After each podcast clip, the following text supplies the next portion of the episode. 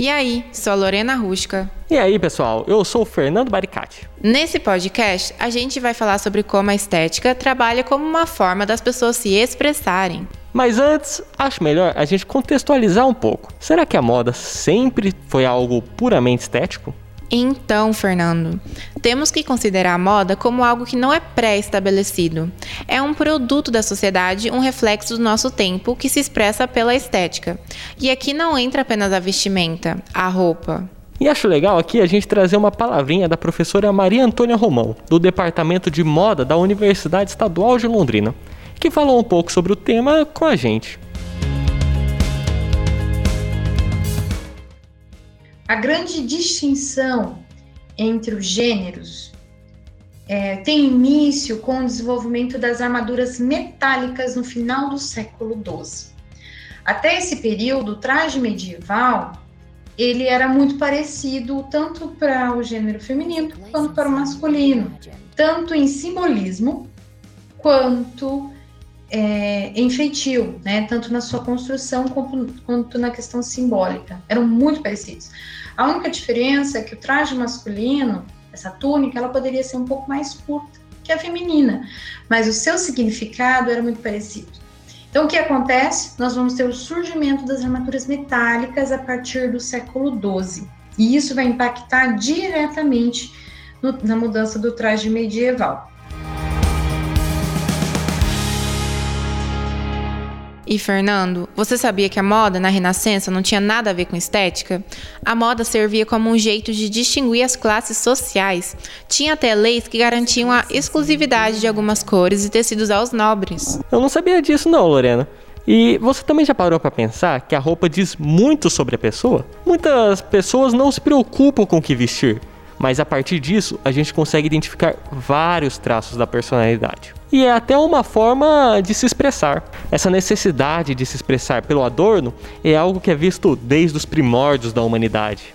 A professora Maria Antônia também falou sobre a partir de qual momento que as pessoas usaram a estética como meio de mudança social.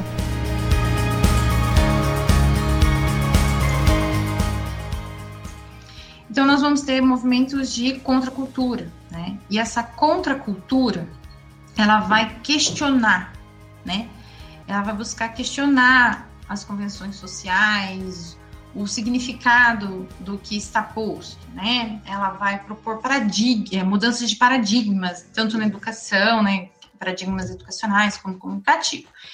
Então, a, a, a, contracultura ela vai buscar superar crenças e vai buscar quebrar padrões pré-estabelecidos, né? Essas novas ideias é, vão ser representadas tanto na arte como no vestir. Mas o importante é compreender que esse vestir ele comunica principalmente a, o self, né, o indivíduo ali, mas num processo social, de mudança social. E isso é bem interessante. E indo de encontro com o que a professora falou, o cabeleireiro e especialista em visagismo Júlio Mendes também falou de como as características estéticas, como o cabelo, identificavam as pessoas ao longo da história.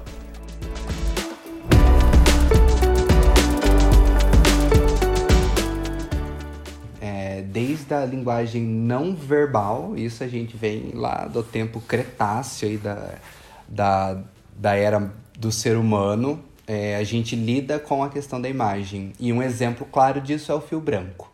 O fio branco, em todas as pessoas, eles começam de frente para trás. Então, se a gente imaginar lá atrás, onde a gente não se comunicava com palavras, pessoas que possuíam os fios brancos tinham mais experiência do que as outras.